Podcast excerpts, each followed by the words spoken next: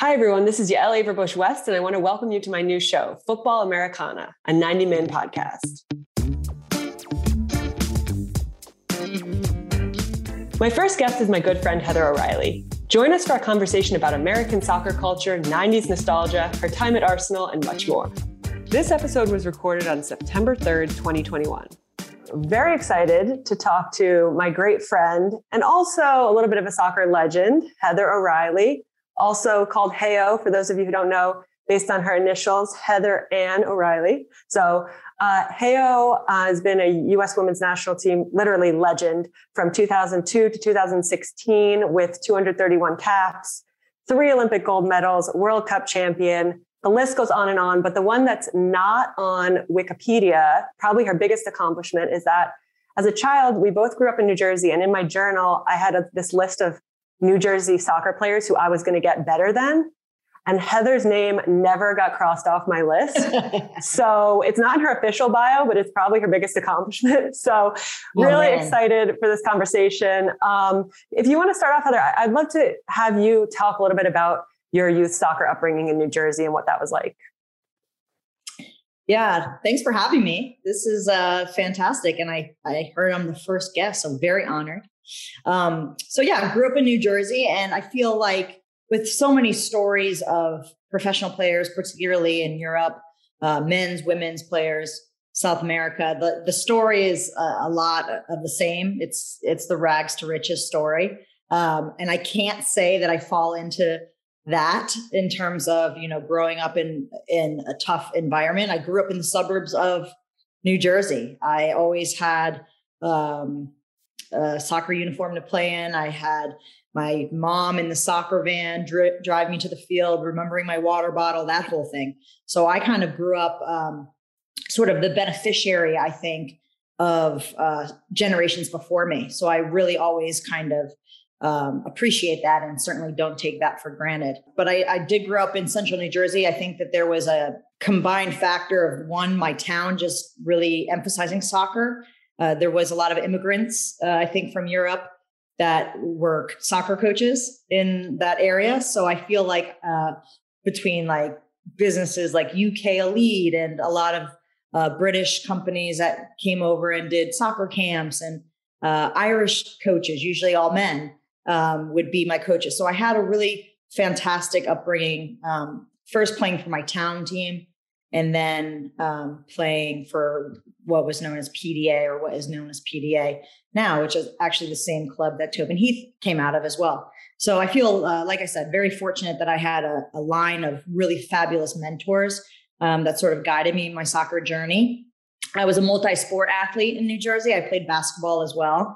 And I think that that was really important for me just in terms of staying fresh. And I never burned out from soccer because I just love the game so much. But I do think that it was probably good for me to switch my mindset and from a athletic uh, platform to sort of get a different, I don't know, a different look. Um, and as you know, Yaya, the the winters in uh, New Jersey are tough. So it was it was fun to have indoor soccer as an option, but also to have basketball as a way for me to you know stay fit and have a new group of friends and things like that uh, so yeah i have really fond memories of growing up in new jersey i think there was a lot of opportunities for us and and you know yeah yeah like we got to play new jersey odp together yeah l basically was like the only player that was able to play up in her uh, her age group. She was born in 1986 and I was born in 1985. And I was always told, no, you got to stay in your age group. You got to stay in your age group. And then Yael basically says like she's not going to play ODP unless she gets to play up. Then all of a sudden she's with us. We're like, who is this girl? Who's this 86 that thinks that she can battle it out with us? But uh, she did okay, so we couldn't really say anything. For the record, there's a little more to that story, but I do sense that you're still a little bit bitter about that. Um, but you know, going into something you mentioned, this you know, your soccer upbringing is, is, in a lot of ways very similar to mine, and talking about the diversity of coaches and influences in New Jersey in particular. Um, would you say that that were you a soccer fan from the beginning? Were you just a participant? Like, did you were you able to watch soccer? Obviously, it was a different scene. There wasn't the access we have now. So, how did you interact with the game on that in that sense? Um, I would say I was pretty down the middle. Um, I think my my family really introduced me a lot to the game. I have three older brothers. Uh, my father ran track at Villanova University, so a very like sports oriented family. And so, for instance, when the 94 Men's World Cup was being played, I was nine years old.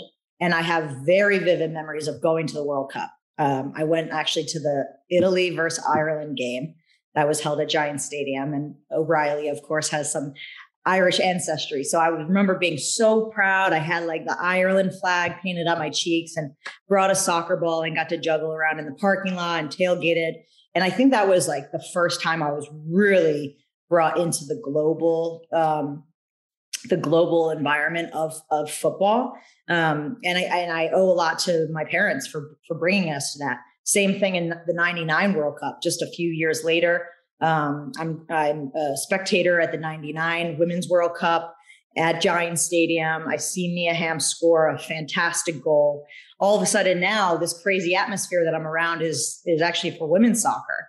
And I remember as a 14 year old at this point, um, actually getting like emotional at this match, like looking down at the field, um, hearing the national anthem, seeing Hamm, um, seeing all these stars, and I got like teary eyed because I wanted it so bad. I was like, I want to do that, and that was sort of a big time of differentiation, I think, between me and, and my peers because there was some players there that didn't that were just there for the you know, the pretzel at halftime or to see NSYNC perform the national anthem, which was a great performance.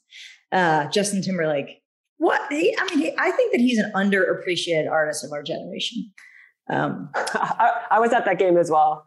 yeah, but yeah, and so yeah, of course, that those are the things we remember. But I think that my point being is that was an age where I started to want to take it to the next level, where a lot of my like school friends or club friends um, they weren't willing to commit um, the same amount that that I was. So, um, and then my parents were uh, we were season ticket holders to the Metro Stars, the original MLS team in the New York, New Jersey area. So again, we went to Metro Stars games, Rutgers University games, some Princeton games. So I owe a lot to my dad actually for being the one to kind of introduce me to the sport at at a lot of levels. But no, I don't I don't think I knew what like Arsenal was at that point. I don't think I really had a understanding of like what Pele had did and Maradona and, and players like that. I don't think I was like so engrossed, but um, but I'm uh, I was starting to be introduced to the game. Yeah. So so and and I, I love this because you were actually like a an American soccer fan. Um, did, which is, I think, at that time a little bit rare because most people either knew the game from Europe or it was just it's hard to watch. And I, I remember too the Metro Stars. I would I would go to those games as well. So when you think of U.S. soccer, is your first memory really that 1999 World Cup, or was there something before that, like where you um, you kind of put together, okay, I could maybe represent my country, and this is um, this is a thing I could do. I think my first, um, I guess, realization of what US soccer was all about was the 94 World Cup. I remember Alexi Lalas. I remember that red hair. I remember Tony Meola. Tony Meola is a New Jersey guy. So we had a lot of pride. Actually, one of my childhood friends, her mom was like his teacher in elementary school. So it was like, oh my gosh, you taught Tony Meola.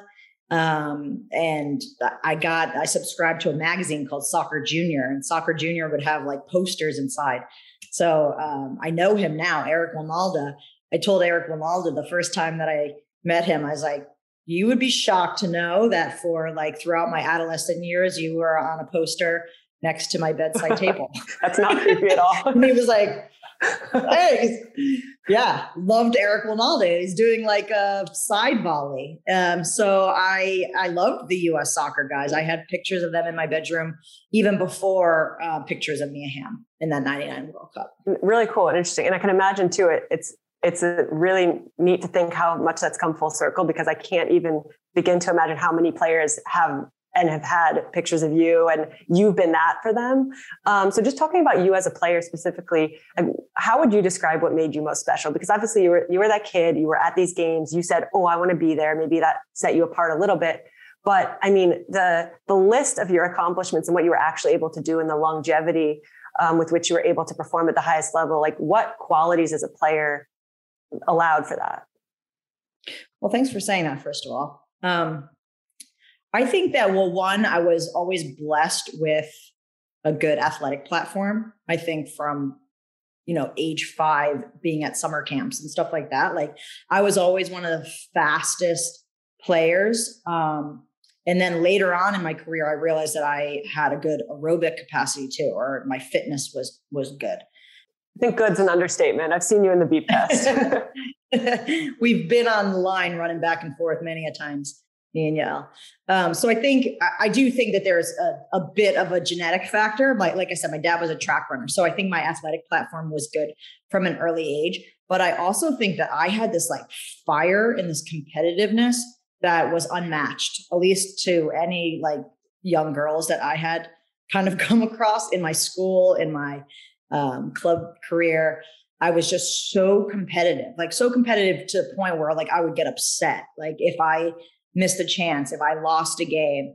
Um, and I think early on, like I had to learn some coping mechanisms because I was one of those kids that like before the game was over, if we were losing, I would like essentially like overheat and like I don't even I don't know if it would be defined as a panic attack, but I think um, now I know a little bit more about it. Like I think I would be pretty close. So um, I learned um, how to sort of keep those things in check. But like I was um, a really fierce competitor. I think I think that it went back to me having older brothers and wanting to impress them and wanting to feel like I could hang and um, I got I felt a lot of love I think from those early ages of being a top athlete and being able to compete with the boys and being a winner. And once you kind of taste those things, I think that it um, really drives you for more. And I think because I had those things in the beginning, um, it really kind of kept me hungry and it kept me um, competitive. I, and even in rec soccer, I had a guy, a friend named Jono, uh, one of my male friends that was around my age. And he played obviously with the boys side. I played with the girls side, but we had a competition who could score more, more goals in a season. And I must have been six years old.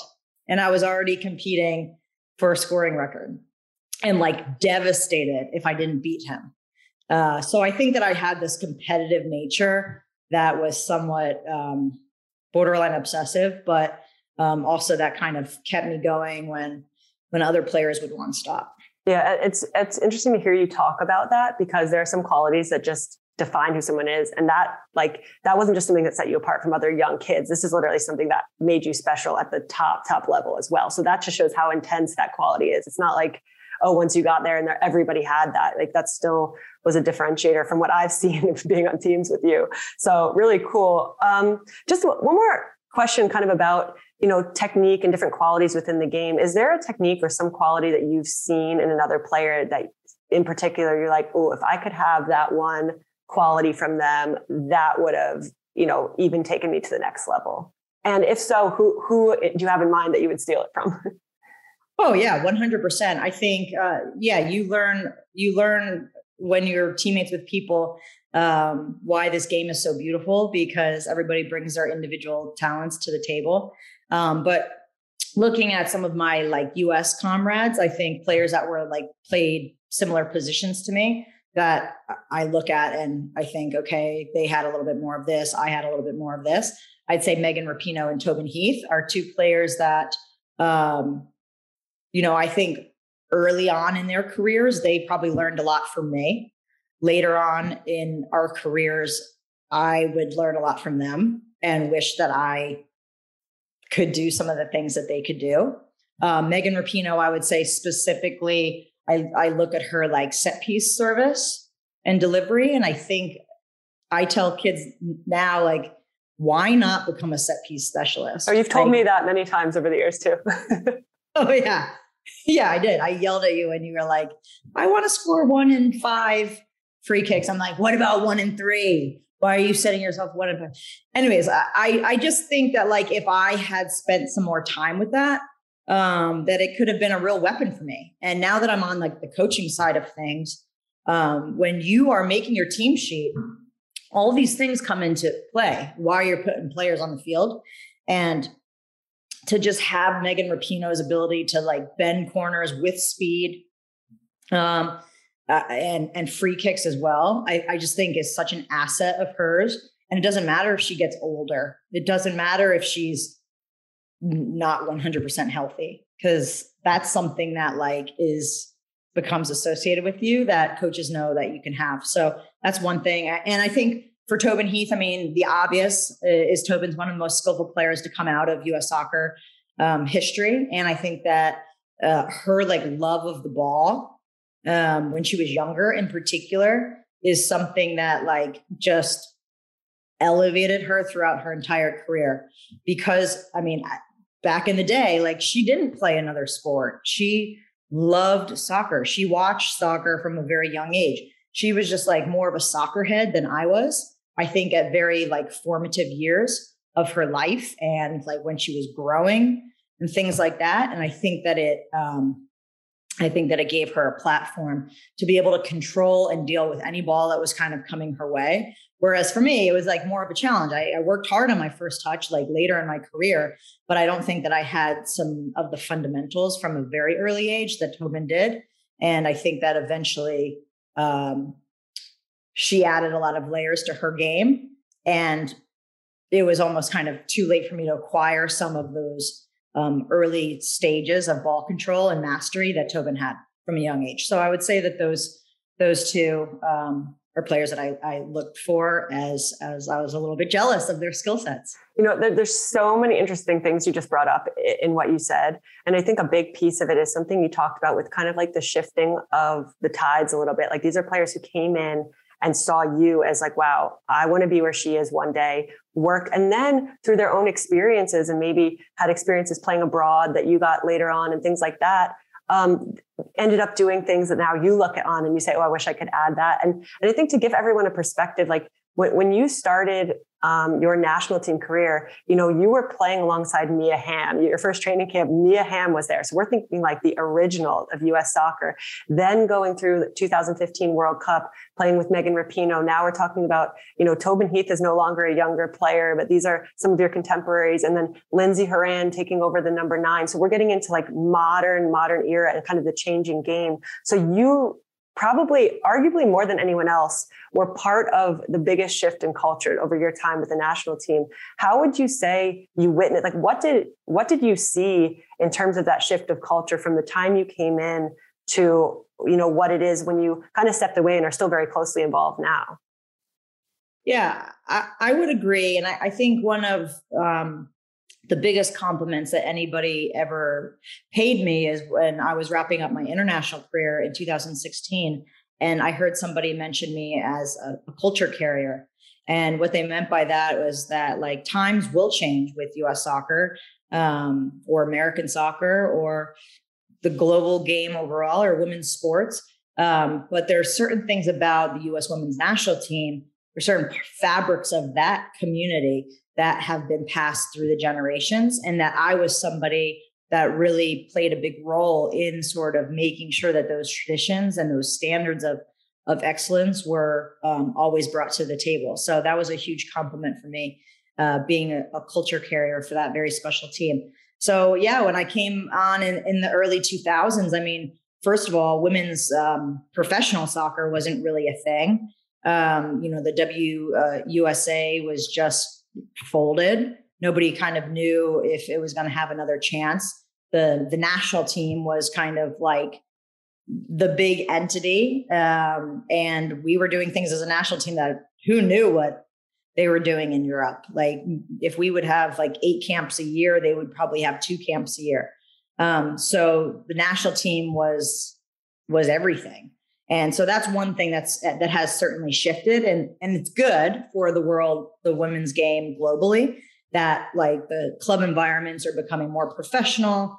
Um, the attention is shifting towards like okay that should be your main home base. Eventually that will probably be your main source of income. That's your you know main training environment. But when i was kind of coming through like the national team was that for me. Um, that's where I felt home, actually, is when I went on training camps with the national team. It, it's funny because I think I grew up so much in hotels and so much on the road that that actually feels more natural to me than like actually having a home and having roots somewhere. And that actually was something that like took some adjusting when I stopped playing, that I was like not getting on an airplane with my soccer bag as much and like going to training camp because I had done it like pretty much my entire, you know, youth and and teenage and then college years and then even as a as an adult so i think that that transition will eventually happen um, and I, I saw a lot of progress with that. I mean, I saw, you know, the WUSA fold. I was part of the launch of the WPS, um, and then that folded, and now the NWSL is is is having a longer um, stay as as the professional league here in the U.S. Thanks to you, by the way. Well, I've been a little part, so have so have us all who have been around. But yeah, yeah. so that that's a huge development, and um, I think from a stylistic point of view, I think, you know, so Anson Dorrance, who's now my boss at UNC, won the first Women's World Cup in 91. And he's very proud of the fact that he um, he was coach of the US team for five years. When he got the US team, they hadn't won an international game yet. And after five years, they were World Cup champions. And I think Anson's stamp on that program, even in the 90s, so we're talking 30 years ago, is actually a really special part of the DNA that has lasted this entire time. And it's because he um, he made it okay for women to compete. I think fr- from a physical standpoint, um, like the one v one duel was very important to him. People being in shape. There's stories of them sending players home after their first day of training camp that didn't pass fitness test just like i'm sorry and they got an airplane ticket and they went back home so it was like the standard of um, of being fit and competitive was always super high.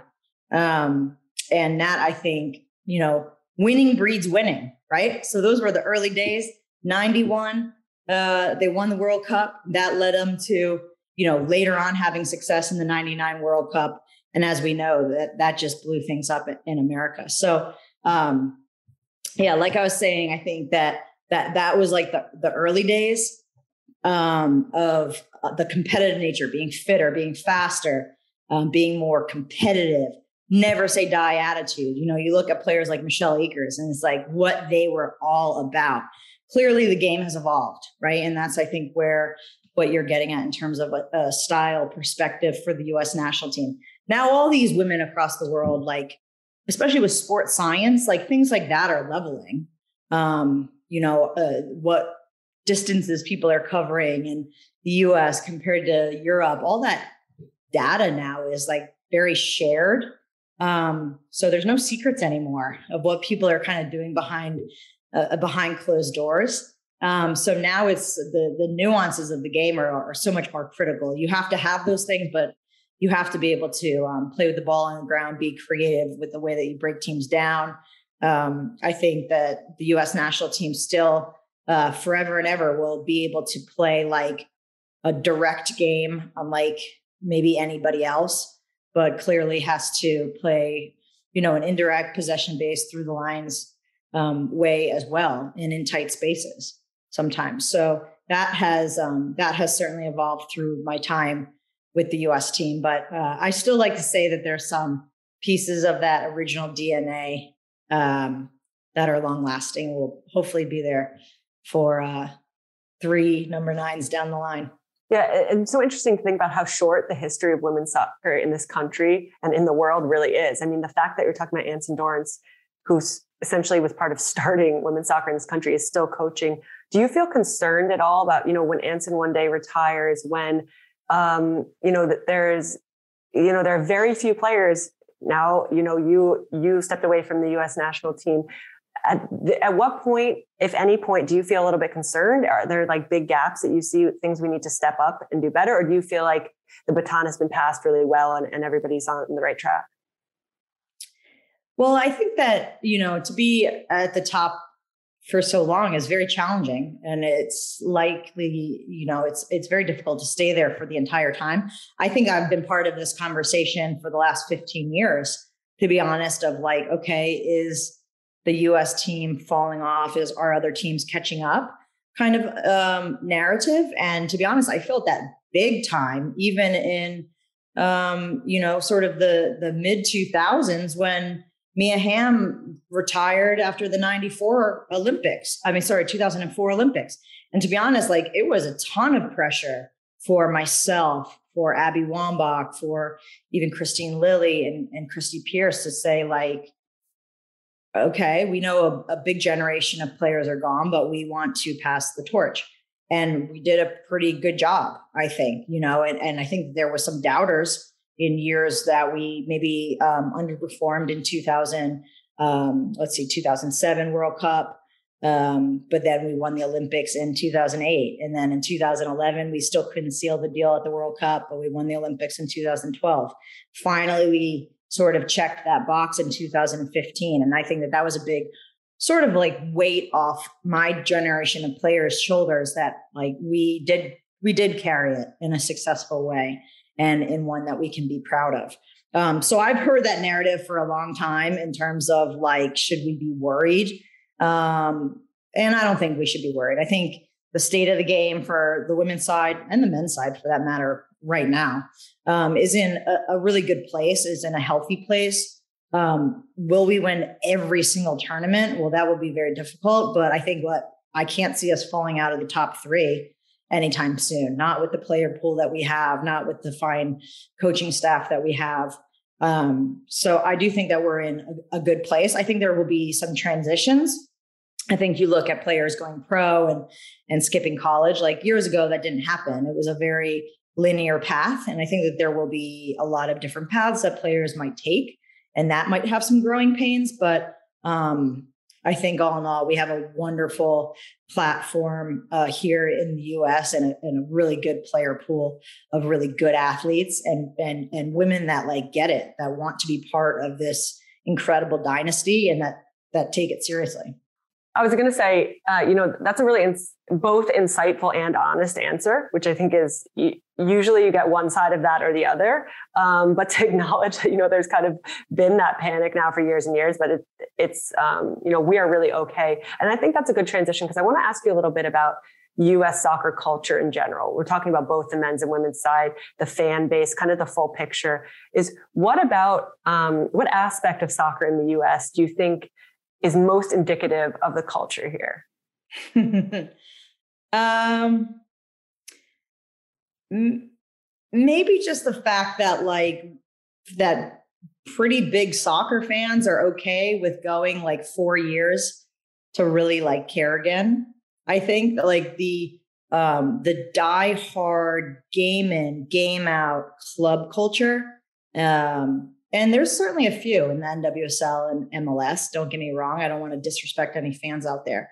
But these clubs are just not as historic as some clubs that have been around forever in Europe and, in South America. So it's just not as like ingrained in the family culture, I don't think. And they're not living and dying by what happens week by week. Uh, they rally pretty good for the World Cups and maybe for the women's side, the Olympics. Um, maybe they tune in for the Euros, stuff like that. But uh, just in terms of having it be part of their like week by week, like fabric of their life, I think is certainly missing. And for the first time in my life, truly, I felt it when I went over to London and played with Arsenal. Um, I felt even myself like looking online after every men's match or like knowing the fixture list, like knowing who's coming up in one game, in five games um, knowing you know which players were healthy and not. And i think that that just kind of like obsession and intertwining with like um, culture is something that that's still to come in the us yeah, it's it's funny. I, I swear you you can see my little list of notes here of the direction I want to go with this conversation because you're literally giving me the perfect segue into. I was going to ask you next. Well, we about, have been friends yeah, for a while. Yeah, so I know you can read my mind. It's kind of scaring me a little bit. Um, I wanted to segue into talking to you about your time um, at Arsenal, and you know, obviously now the news just came out that Tobin is going there. So. Um, First of all, you know, if you had, do you have any advice that you would share with Tobin, or maybe you've already shared with Tobin about, you know, what it's like there and, and how the experience is different? She's been in England, um, obviously, but um, what stands out to you most that would maybe be something you'd share with Tobin about that club in particular?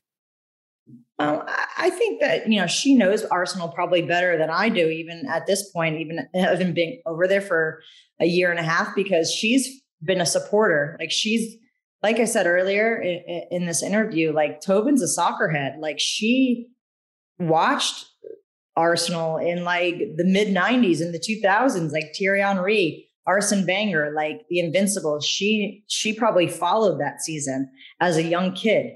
Um, and that was something that I had to kind of come up to speed with. Um, so I think that instantly, like Tobin will, um, there won't be a transition in terms of like finding that passion with the club. And I think that people um, that are supporters in in Europe like really respect the fact of being a true supporter. I mean, truthfully, I went over as like a Manchester United fan because like Tim Howard played there and he left me tickets one time and so then I became a Manchester United fan. But it wasn't like I wasn't really truly a fan. I, I just picked them like a lot of Americans do because whatever their games were on a little bit more than any others. But when I went over to Arsenal, I finally felt what it meant to be a true supporter. And so then I switched my alliance to Arsenal people. Like, that's a very true supporter thing to do. Yeah, exactly. They're like, that's the most American thing. And you've done a lot of very American things, but this might be the most American thing you've ever done.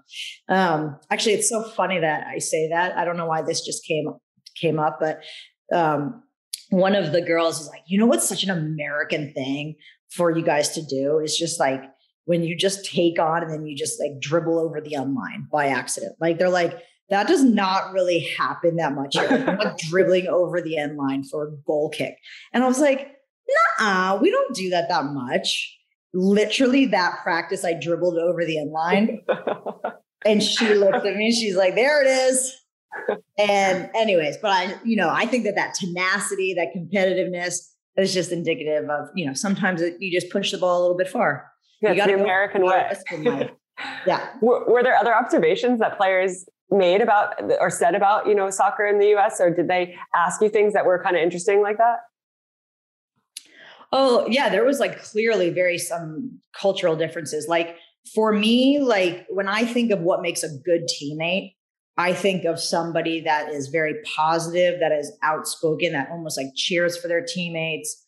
Um, maybe if you're not on the starting lineup, like a good teammate to me is like somebody I can hear on the sideline, getting water, doing that kind of stuff. They do not care about that generally in England, or at least they don't let on to caring about that.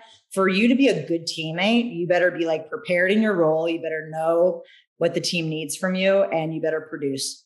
Like what your position is, you better produce. That's what makes you a good teammate. Um, so I sort of learned that like it's a bit of like a, a tough love, I think, and um, I found it difficult at times, and I was like in my mid 30s, so I'm talking like a, a a pretty mature adult. So I'm sure that it must be difficult sometimes for like a young person to go to another country. There were some times where I felt a little bit homesick because um, I don't know. I just thought that uh, it wasn't as like cheerful of an environment. The camaraderie, maybe, of the dressing room um, wasn't the same as in America. In America, you have people doing a lot of team functions, hanging out all the time. I found it to be like a certain amount uh, business like in in England, and like we were at the training ground for like long hours a day. So I think by the end of it, um, people go back home to their own lives. Um, whereas in the U.S., you're kind of like, let's keep this short, sharp, do our our meetings, training, get out of there in three hours.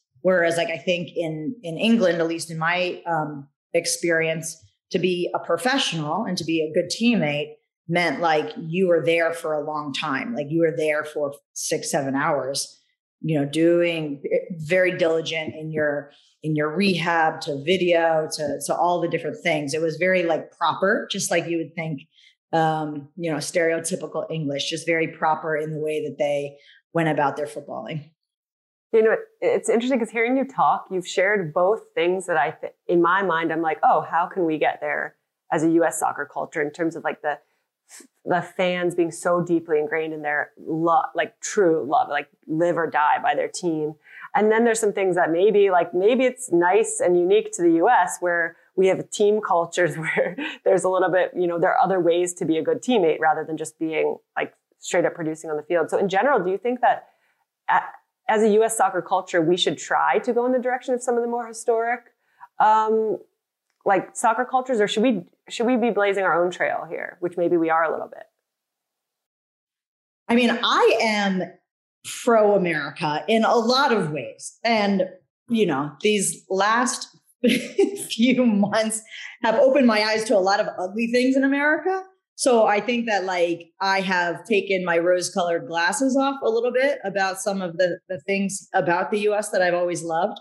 But I think that there's um, there's a lot to be said for um, our uniqueness. And actually, like even though the English um, created football, soccer, they have a lot of pride in that, by the way, that it started there. Um, they look towards us for a lot, for a lot, for a lot, especially on the women's side. They look, how do you how do you become winners? How is your team chemistry so good? Um, what's your fitness and diet like? So I think that the grass is always going to be greener. We can always look there and be, you know, a little bit envious of this, but but they're looking at us. I mean, you see even some of these men's players like you know they come over to nba games. Like they're they're they love hollywood. They're like obsessed with american culture.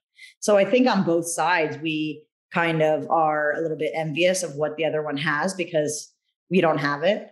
Um, so I, I like to, to hang on to that. But i do think in terms of um, yeah your your uh, your obsession with a club i think is really critical um, and I think that if we kind of have that in the US, that that will go a far way because um, if that's if it's intertwined with your life, I think uh, that's the differentiator. That's like the obsession that they have in Europe that we are far off from.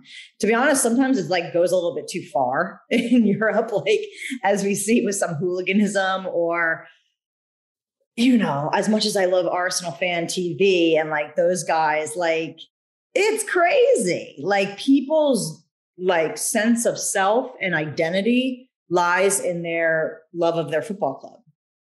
And I see that right now as an Arsenal supporter. I mean, people are like devastated. They're like actually depressed about Arsenal. And it's heavy. It's heavy when you put a lot into something that you can't control. But I think that that like sense of like losing yourself to something bigger um, is is sort of what they they have in Europe that we're uh, still far off from here. So, well, first of all, do you think there is there another sports culture in the U.S. that truly mimics that? Like, do we have that anywhere here, or not quite? Do you think? Oh yeah, I think that there's big pockets of it with um, some NFL loyalties, maybe some college rivalries, um, but I, I'm not convinced that it's the same level of weaving in people's like sense of self and identity and sort of like where they come from. I think a lot of it is like an identity thing, right? It's like, well, I'm from Newcastle and there's like a certain pride of that, or like Liverpool. It's like, what do you, what does it mean if you're a Liverpool fan? They attach a lot of like meaning behind it and it sort of defines you as like an individual. Whereas I'm not quite sure that like maybe like the Pittsburgh Steelers or something like that, like maybe has like some of that kind of identity thing. But like, I just think American sports are very new uh, compared to some European clubs. And so there's not the same like history behind it. And, and your great great grandpa didn't support a certain club. So uh, I think we can manufacture it in certain ways, but it might not be as organic. And, and maybe that's okay. Yeah, it's really interesting to think about think about how long it takes for something like that to truly get ingrained. That's not something you can do through marketing or or anything like that. So, um, talking a little bit about, and you've spoken a little bit about this like transition to now and kind of the vision for the future. I'm curious to hear kind of what what where do you see this going in the US? Like, how does this develop? Are we going in that direction where it's going to become closer to Europe? Are we going in another direction? Like, what does soccer in the US look like 10 or 20 years from now? On the men's and women's side. Yeah. I mean, I'm bullish about it. I, I definitely am. I think um, that, you know, hosting the 2026 World Cup is a good opportunity for us. Uh, I don't think that we can uh, forget that, you know, we still have a long runway. So that hopefully this pandemic is behind us. Um, and we can start planning this. And by we, I mean, you know, the World Cup committee can really start planning a phenomenal tournament where they have the venues picked, the communities are amped up to host the world in the biggest sporting event uh, in global sport. So I think that that will definitely help. I think our demographics are are shifting in America. Um, the percentage of uh, Latino population is is increasing every year, and um, and with that, they're bringing their love of the game. Um, so I think that uh, the demographic will um, change to be real soccer fans, and I think that you know in you know, there might be some NFL fans that might uh, hit me up on Twitter after this, but I think in the next 10, 15 years, there's going to be a real decrease in uh, participation for for American football, just from a health perspective and a concussion perspective. And I think that you know the once the participation numbers um, shift from those sports and you become a you know when you're an adult you become a fan of it. So i do i am bullish that like the american soccer fan is growing. I don't feel like it's like back in the 90s when i talked about going to i went i went to like a sporting goods store and stood in line for tony meola like signature on my eric Wynalda soccer junior magazine. Um that, but that was like that was like a niche following. It was like you are part of this, and it was kind of special because you're like you're a soccer fan. So it was sort of like this small gathering of really hardcore people, and now it, it's it's a lot it's a lot bigger. Um, so I think it's it's becoming more mainstream. Um, but when you know, it just needs to be very normalized to like see soccer on Sports Center, to see it on highlights. Um, and we're not necessarily there yet from a media perspective but i think the the tide is turning in terms of the people. Yeah and that's a really interesting point about the demographic. Like you know right now our soccer demographic if you go sit at most games or go to most youth soccer landscapes it doesn't actually reflect what the country looks like. So there's a huge portion of our country who is not yet part of what you know we're thinking of as a soccer landscape who will change the, the nature of it all. Um, so it's a, a, really good point, I think. And, you know, so we talked about, um, well, first of all, do you still have that signed, the signed soccer junior? Is it in that room uh, framed on the other side? I don't think that that made like my like 12th move. I think that like fell, fell. Fair. Sorry, Tony. Maybe Sorry, in Kansas Tony. City. Maybe it's in our, yeah. in our dumpster still that they never took out the yeah. um, so we talked a little bit about you know what it will take for the, the U.S. women to stay at the top. How realistically, how long do you think? How far away are we from the U.S. men's national team being in the semifinal of a World Cup? Let's say. I think winning's a little bit. Winning's sometimes a chance, but I feel like top four finish is like you are really top in the world. How how far are we from that? Yeah.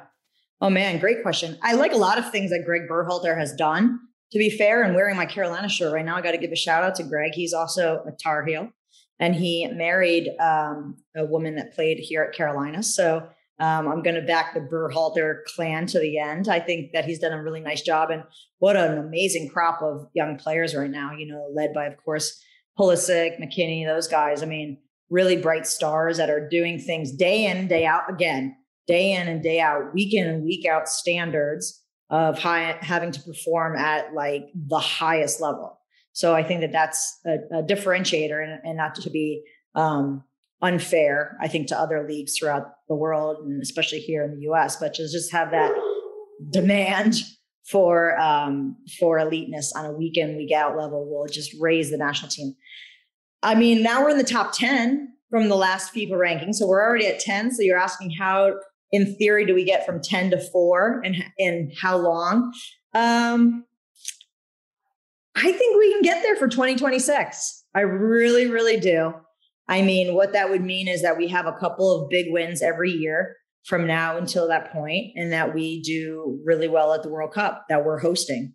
And i think that that is um that that's possible. I remember and not to call you out yeah uh, but like maybe what was it, four or five years ago when we beat Spain.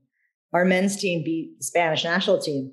And like we kind of were like in disbelief. We weren't disappointed, but we're just like, Oh, I was like, that shouldn't happen. I'll be honest. Yeah, it was like I, kind I was of like bizarro confused. world, right? Like you look at like Xavi, uh, Iniesta, like um, getting beaten by the US men's team and we were like kind of um, taken by surprise. But I think that those days of like being the being the like minnow and thinking it's funny when we knock off like big teams, that has to change. And that is even comes from me, you know, like we're a top 10 FIFA like participant now. We have to be able to say that, believe it, um, not accept anything else. And um, and yeah, I guess just like not think that we can't hang with the big boys anymore because clearly we're in the top 10, so we can.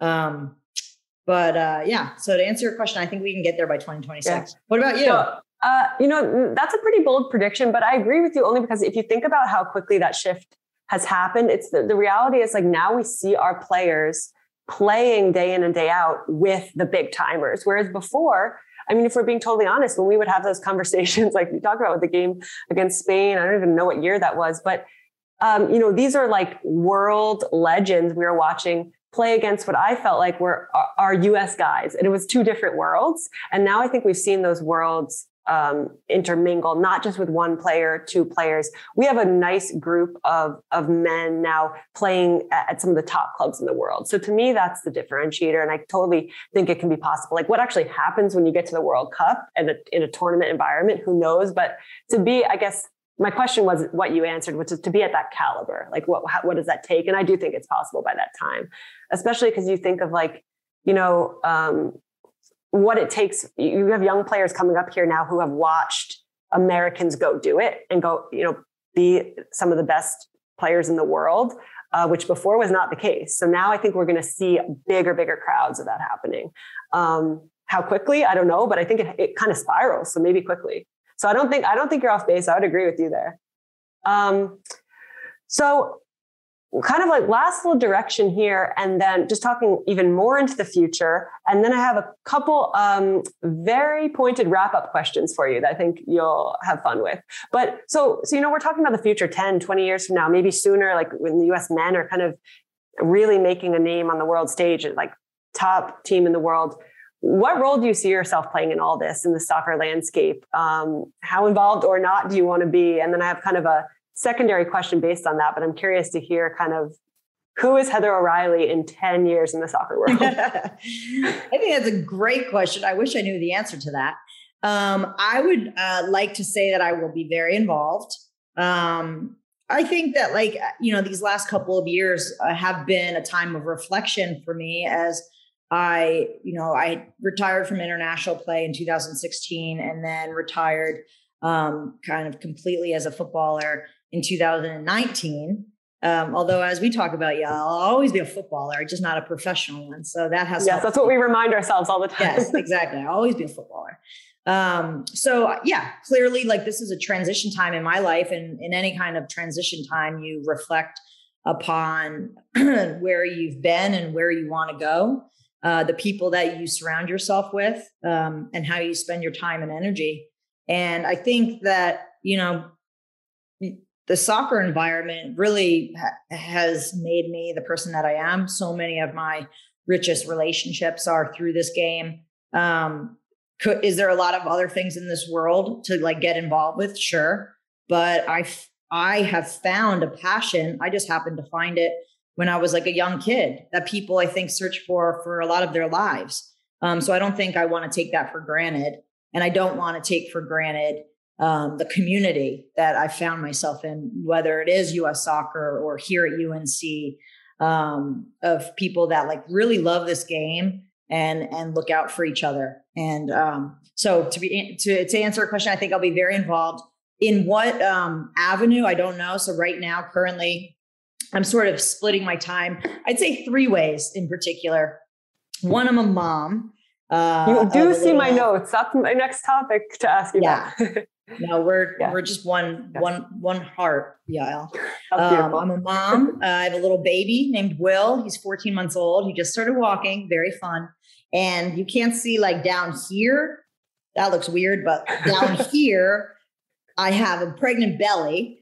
Um, so I have a, a baby coming in December as well. So this is, you know, a, a time of my life where I'm raising a baby. I have this other baby coming. Busy times with my like growing family. So that's my one sort of responsibility right now. Secondly, um, I'm coaching at, North Carolina, my alma mater, um, under the legendary coach Anson Dorrance, who we talked about uh, a, a, little bit earlier. So I'm just really trying to kind of soak it up right now from a coaching perspective.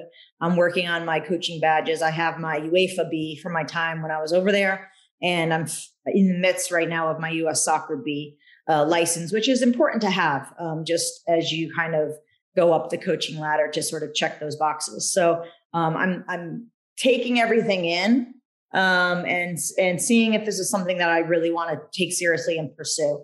And then the third area is is sort of uh, media media work. Um, I've worked with with Fox last World Cup.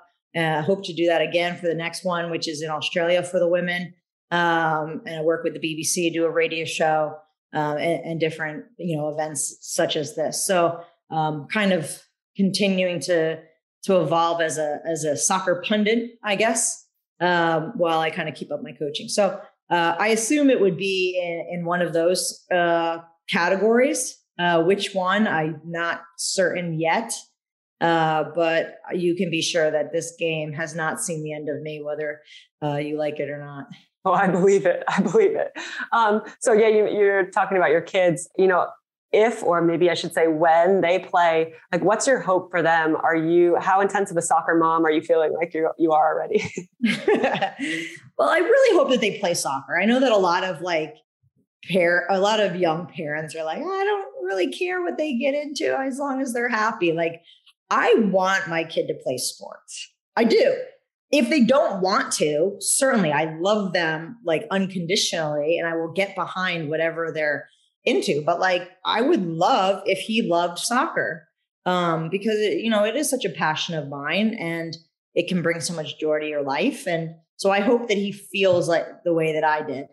So yeah, I hope he's a little soccer player. Um, I don't think I'm gonna, I don't think I'm going to be a crazy soccer mom in terms of like hawking over him and calling his coach if he doesn't get appropriate playing time and things like that. I I would hope that my experiences um, would help me, you know, be uh, create an environment where he knows that he's loved and supported no matter what. Um, and that success for me is is working hard and treating people well.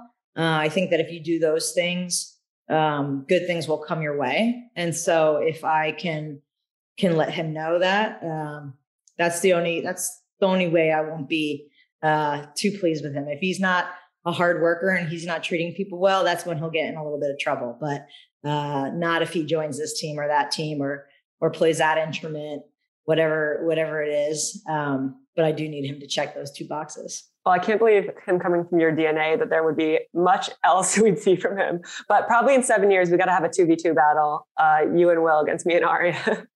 okay, so three uh, wrap up questions. First thing that comes to your mind on these uh, What's most American about US soccer? the we believe that we will win chant. That is a great answer. love it though. I love it. That's a wonderful answer. Um, and dribbling over the end line by accident. Apparently, that's one we didn't know. What's the greatest soccer market that no one knows about or is yet to have a team? Well, we played together in Kansas City, and I know that Sporting is is is big there and now has the women's team. But like whenever there's a huge event, World Cup, Euros, Kansas City shows up, which is always like somewhat surprising to me. So I think that it's like an untapped uh, still we can say that it's an untapped um, market for soccer crazies. Yeah, Kansas City does refer to themselves as the soccer capital of the U.S., which I was very confu- confused about until we lived and played there. Then I was like, I, you know, I see it. I see yeah. why they why they. Yeah, I think that Kansas City needs to fill in other people around the country and around the world if they are the soccer, indeed, the soccer capital. need to make that public information.